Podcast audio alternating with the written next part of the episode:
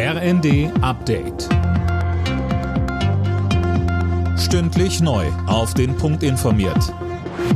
Ich bin Finn Riebesell. Guten Tag. Die Ministerpräsidentenkonferenz kommt heute und morgen in Hannover zusammen.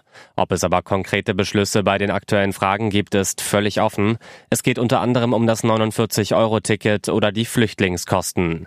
Schleswig-Holsteins Regierungschef Günther beklagt, dass es bislang keine Angebote des Bundes gegeben hat. Er sagte uns, in einer solchen Situation, in der wir uns im Moment befinden, erwarten doch die Menschen von uns, wenn wir solche Konferenzen durchführen, dass da auch mal Flöcke durchgeschlagen werden, dass da Ergebnisse auch bei Fall produziert werden. Aber wenn der Bund jedes Mal ohne Vorbereitung da reingeht, wird es eben am Ende schon schwierig. Und deswegen hoffe ich, dass wir in dieser Woche zumindest ein paar Schritte weiterkommen.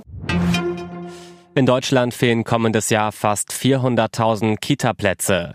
Das belegt eine Studie der Bertelsmann Stiftung. Vor allem im Westen ist das ein großes Problem, im Osten dagegen mangelt es häufig an Personal. Mehr dazu von Daniel Bornberg. Um die Situation zu verbessern, fordert die Bertelsmann Stiftung beispielsweise flächendeckend Vergütungen für die Ausbildungen einzuführen, denn vielerorts muss man die selbst bezahlen.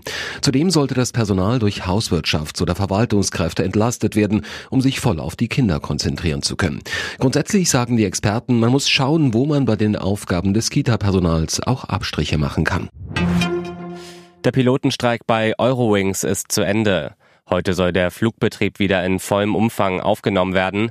Die Gewerkschaft Cockpit und die Fluggesellschaft kündigten gemeinsam an, dass auch die Tarifverhandlungen fortgesetzt werden. In Kanada haben sich elf Abgeordnete des Regionalparlaments in Quebec geweigert, einen Eid auf ihr neues Staatsoberhaupt, den britischen König Charles III., zu schwören. Sie sehen in der Monarchie nur eine Geldverschwendung und Erinnerung an die Kolonialherrschaft. Alle Nachrichten auf rnd.de